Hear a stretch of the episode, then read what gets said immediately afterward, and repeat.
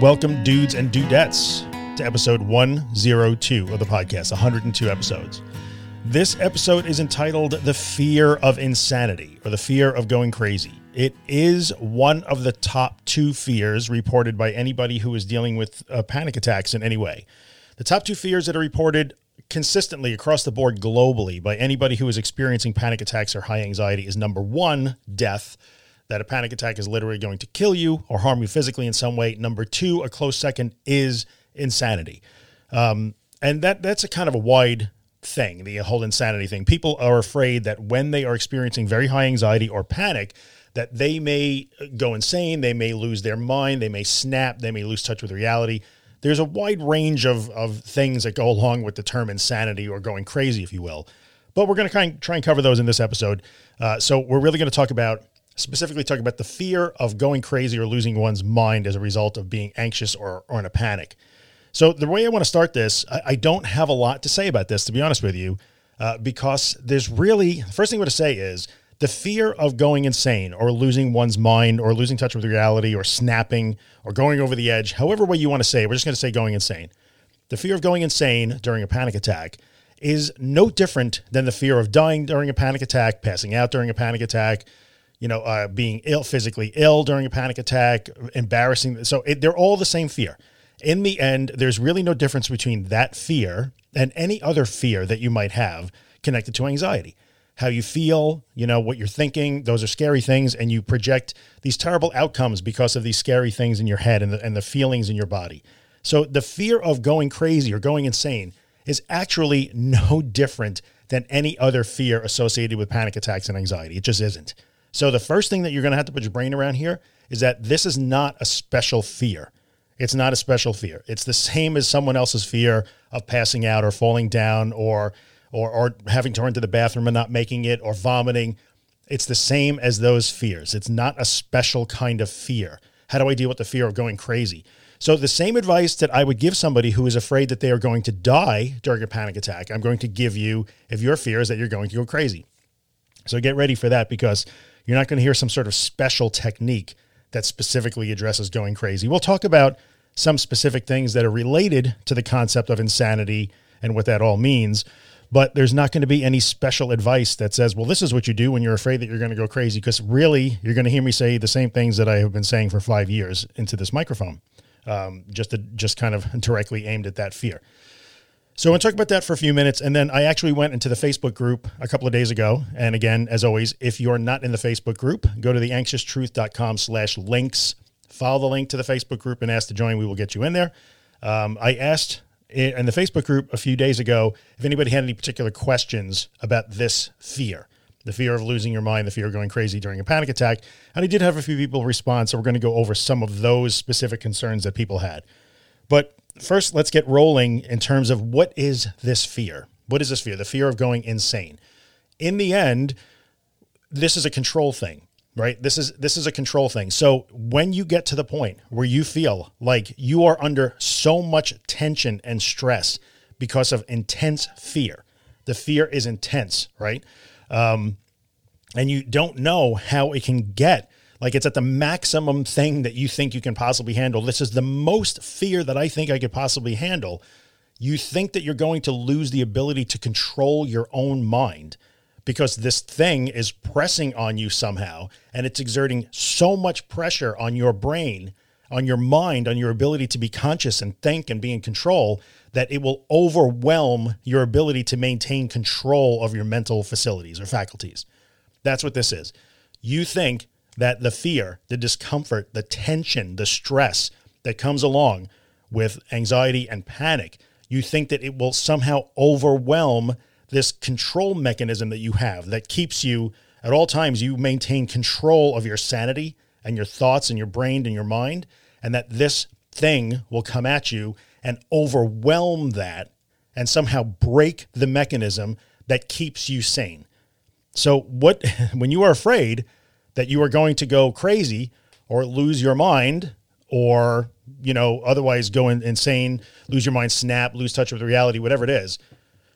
When you're worried about those things, what you are really worried about is that there's some sort of external force that is going to overwhelm some sort of control mechanism that you always have engaged. And that's not true. Let's let's address that first. You do not have a control mechanism in place that is just operating 24/7 to maintain your sanity. There is no such thing as that. We certainly have thinking uh, strategies, we have cognitive strategies, we have emotional patterns, we have a lot of different things that come into play when we process emotions and feelings and we, we, we put up a lens through which we see the world. There's a lot of ways that you interact mentally, emotionally, cognitively, you know, with, with the world and what you process things in your head. But none of those things is some sort of magic control mechanism that is always sitting there, like keeping you sane. There's there is no such thing as that. So when you know that, like you couldn't decide to turn that off if you wanted to.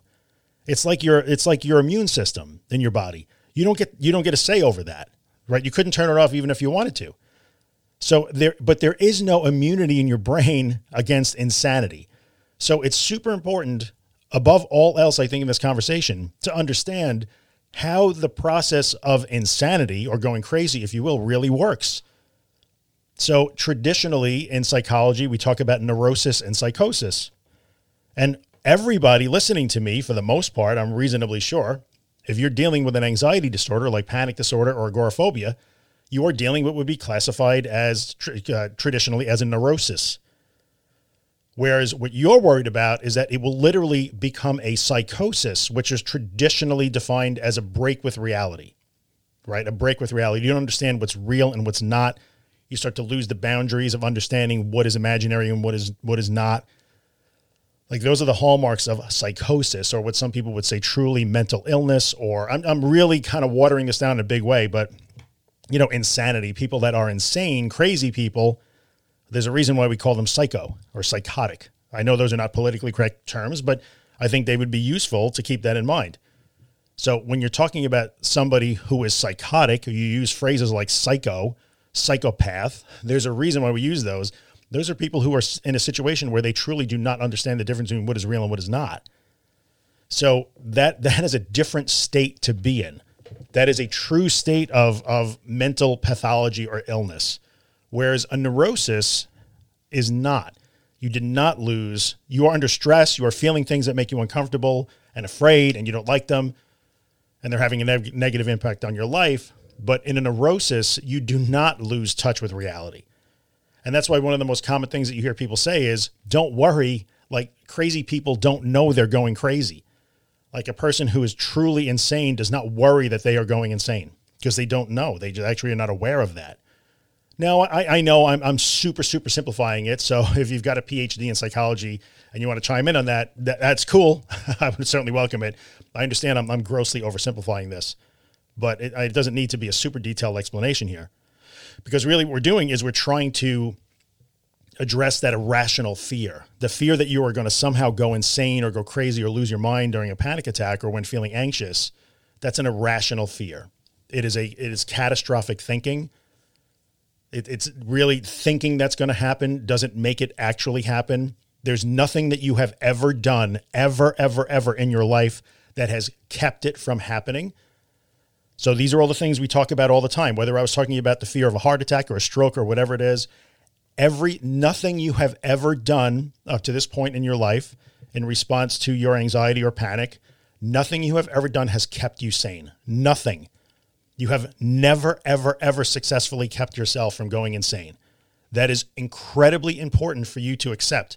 And the reason why you have never saved yourself from, from going crazy or losing your mind is because it was never going to happen. Why? Because there is no like sanity control mechanism that is going to be overwhelmed by a tidal wave of fear, anxiety, and, and mental tension. That's just not going to happen.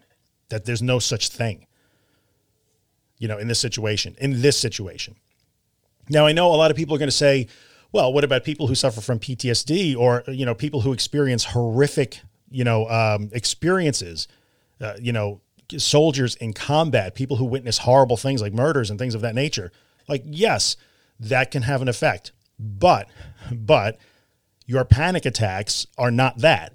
So the other thing that happens, we own catastrophic thinking and irrational thinking and distortion, fear-based distortion. So you cannot take your panic attack.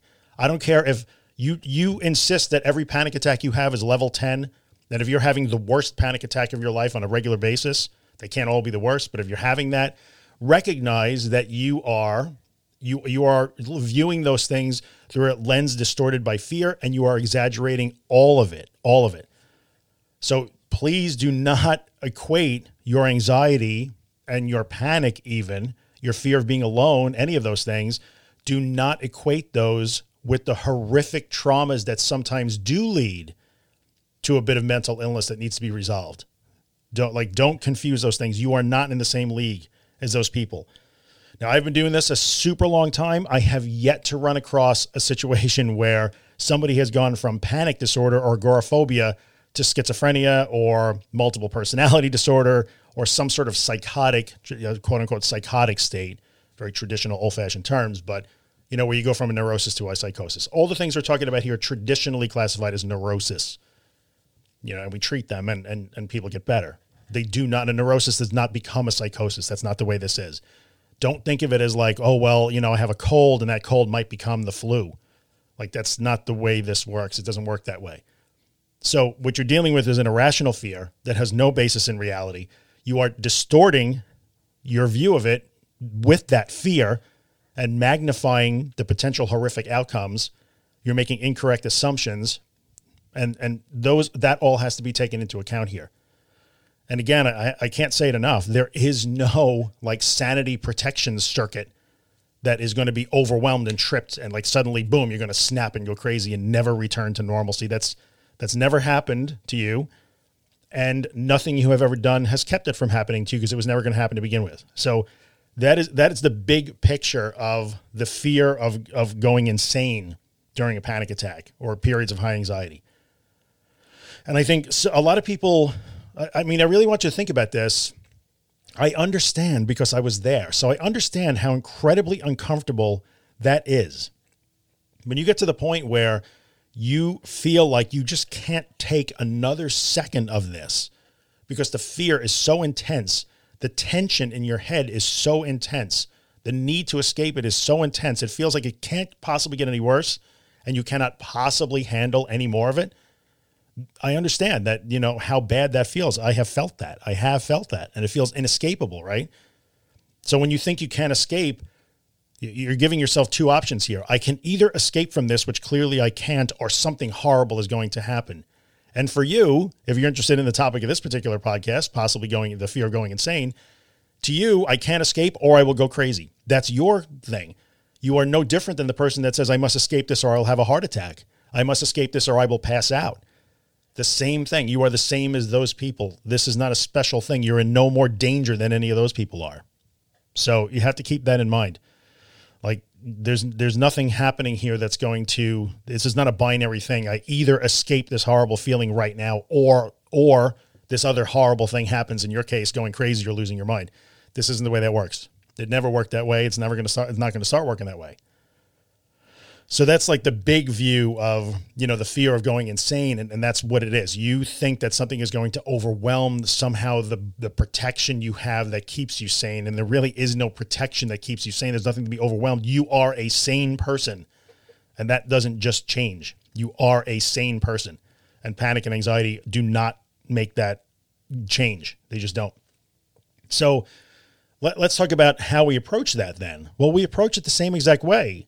And I know this is always unpopular and people kind of cringe when I say this stuff, but if you have a terrible fear that you are going to lose your mind or go crazy or develop a true mental illness of some kind because of anxiety, go ahead, do it.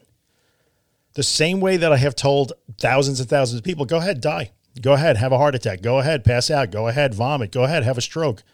Go ahead, embarrass yourself. Like, go ahead.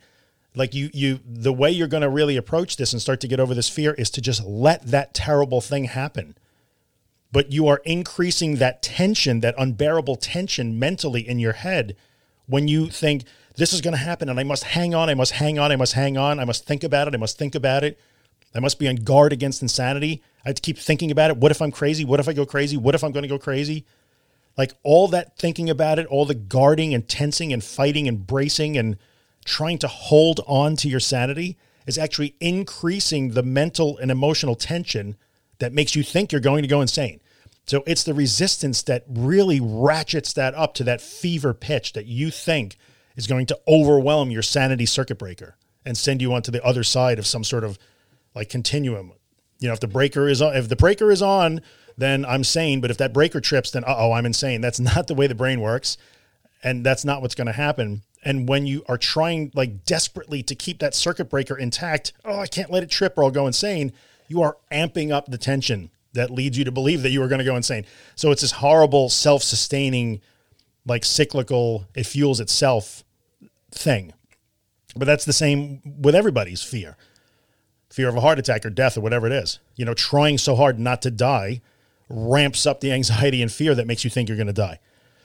So we really need to look at that. And you need to say, well, I'm terrified. I'm ter- so uh, let me describe this to you. And I think it's a, disc- you'll probably understand this. You may look at other people who, who are having the fear of death or heart attack or some sort of physical damage and think, oh, I wish I had that. You know, I wish I was afraid of passing out. I'd rather be afraid of passing out than going insane, losing my mind, never coming back to reality. You're probably thinking that. I think a lot of you are thinking that. But that's because you are seeing somehow your fear and this horrible fate that never actually happens and won't happen. You're seeing it as somehow worse. Well, that's worse. Maybe death is worse, I guess. But I'd, I'd much rather pass out or vomit or embarrass myself than go insane, permanently insane. Right? You're probably thinking that. But in the end, your insanity is no more likely than someone else's, you know, being sick to their stomach or having an accident, not get to the bathroom or, or passing out in the supermarket. Like it doesn't, it's no different. So you have to you have to understand the irrationality and the distortion there. You have to understand that there's no mechanism at play that's keeping you sane. You're just sane by definition. You were born that way, and and you're going to remain that way. And everything that you've been doing to try and stay sane is actually ramping up the fear that makes you think you're going to go insane. And in the end, your fear is no different than someone else's fear. So the way they would approach the fear of passing out is go ahead, pass out. I dare you. Go ahead and die. I dare you to die. It won't, and it doesn't ever happen. And that's how those people learn to overcome the fear of dying or passing out or whatever they have. And you're going to do exactly the same thing. So you're going to have to learn to do the exact opposite of what you have been doing. When you get into that fever pitch state, rather than amping it up even more and like, oh, hanging on for dear life and hanging on to your sanity, or you think you're hanging on to your sanity, you're going to have to let go. You're going to have to let go and just let the worst thing happen. And it never does. When you stop fighting it, suddenly there's less tension. That's just the way this works. And you will learn, like, oh, I never had to fight this. Like I, I'm, I guess I'm not going to go insane. Even if I go ahead and let myself go insane, I won't. It won't happen. So that's how you're going to have to approach this the same way that everybody has to approach all of the fears that come along with these anxiety disorders, all of the irrational, unfounded, distorted, fear magnified catastrophes that never happen. This is how we approach all of them. And this is how you have to approach yours. So, this is that thing where you're going to have to find the ability to understand what the process is. Okay, this is why I have to do this really scary thing, meaning let go and let yourself go insane. This is why I have to do this. I'm going to trust the process, even though I don't necessarily believe it yet.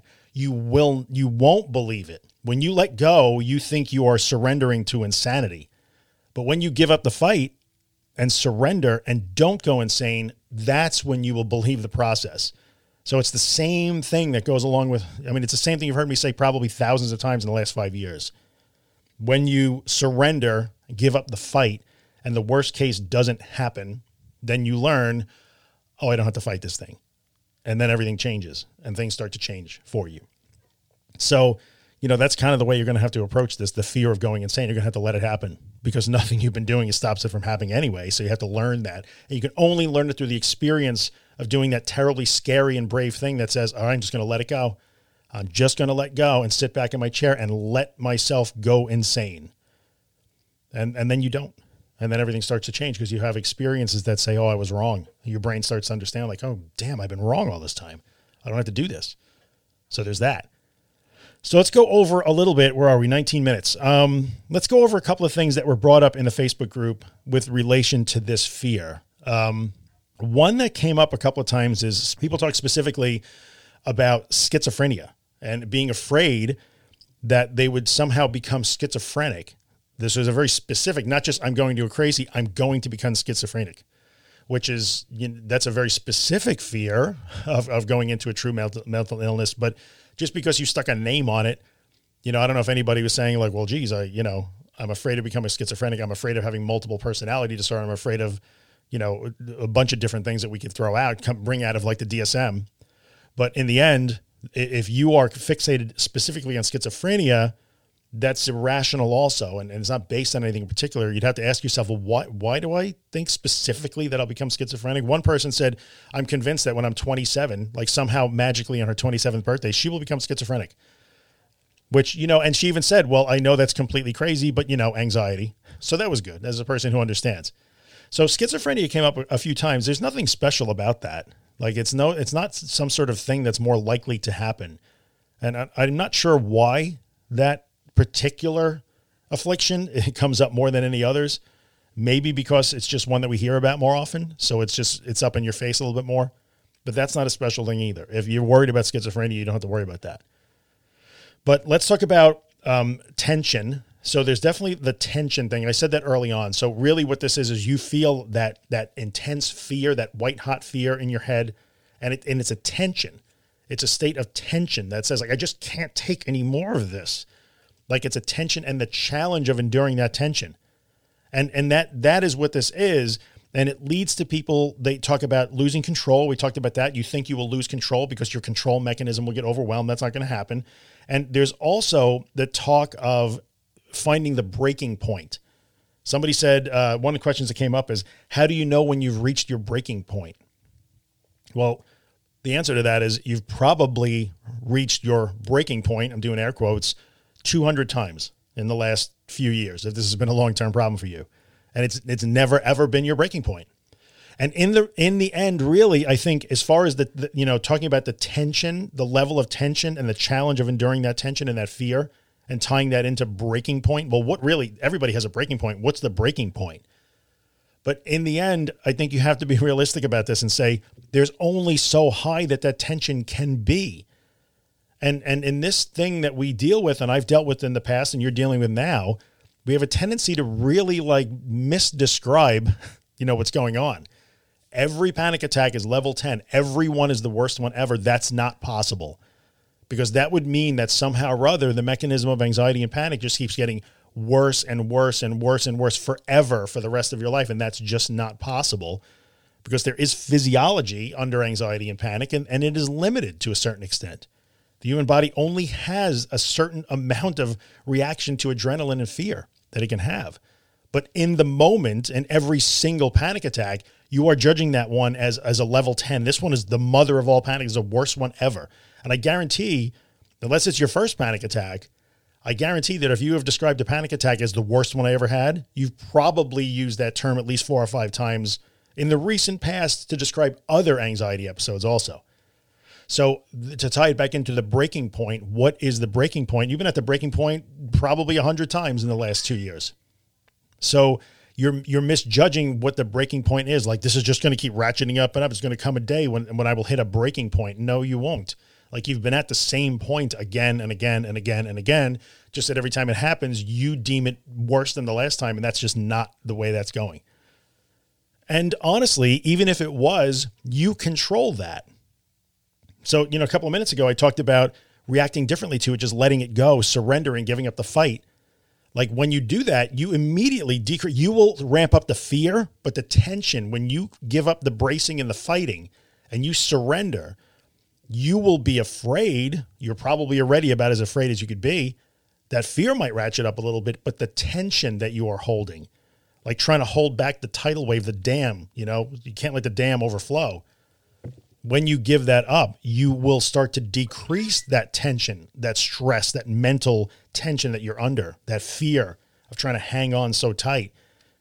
When you give up, that starts to drop. And so really when you act when you do that, you move away from that imaginary breaking point. You're lowering the tension, you're lowering the stress, you're lowering the challenge. It's it's a challenge, but now it becomes more of a, a pure fear and courage and bravery challenge than a hanging on challenge, right? So when you let go of that hanging on and bracing thing and just let it be a pure, I'm going to just experience fear right now, that lowers the tension. It lowers the challenge of that. So, if nothing else, even if there was some sort of magic breaking point, which there isn't, the way that you back away from the breaking point is to let go, stop fighting. That's important to know. So, how do you know when you're at the breaking point? You've been at the breaking point many times before. So, there is no breaking point. That's how you know. And, and the way to back away from it, even if there was a breaking point, is to let go, surrender, let the worst thing happen and stop fighting this. Um, people talked about being out of control, but we did talk about we think that it's going to overwhelm your somehow your control circuit. There is, um, I want to leave the depersonalization and derealization for last. I want to talk about that. But uh, a couple of people also talked about the fear of being mentally ill. That's a schizophrenia thing. I talked about that. Um, some people have a pervasive, so even when they're not in a panic state, they are constantly thinking, ruminating over and over and over. What if this becomes not right now, not this minute, because they're not in a panic at that moment, but they're worried. What if this somehow, these panic attacks, this agoraphobia that I have, whatever you're dealing with, health anxiety, what if that becomes? What if this is a precursor? What if this is an indicator that I am actually truly mentally ill? So some people walk around fearing that. So they fear the next attack. That's true. And they fear going crazy during that attack. Or maybe they don't even fear going crazy, but they fear that the attacks themselves are indicators that there's a lurking mental illness in the background. And the only way I could address that for you is to say that's an intrusive and irrational thought. You do not have to engage with that thought. You can let that thought terrify you without chasing it, right? Because you think, well, when I have that thought, I better analyze this. I better Google. I better ask somebody. I better seek reassurance. No, no. When you have the thought in the back of your head, like, well, what if there's something really wrong with me then? What if this means that I am mentally ill? And I'm going to become mentally ill because I have this problem. Okay, no problem. You just had that thought. It's just a thought. And even though it's a scary thought, doesn't mean you have to follow it. You don't have to honor it. You don't have to give it any more, you know, any more juice by asking about it, talking about it, Googling about it, wondering why I had the thought. I don't like this thought. Just a thought. Doesn't predict any reality. Like if you walked around thinking like, oh my God, what if I'm actually an ostrich? Or what if I'm actually a platypus? You wouldn't worry that like that's a real, oh my goodness, like, what if I become a platypus? And I'm being a little bit, you know, humorous here, and I'm, hopefully you see the humor in that.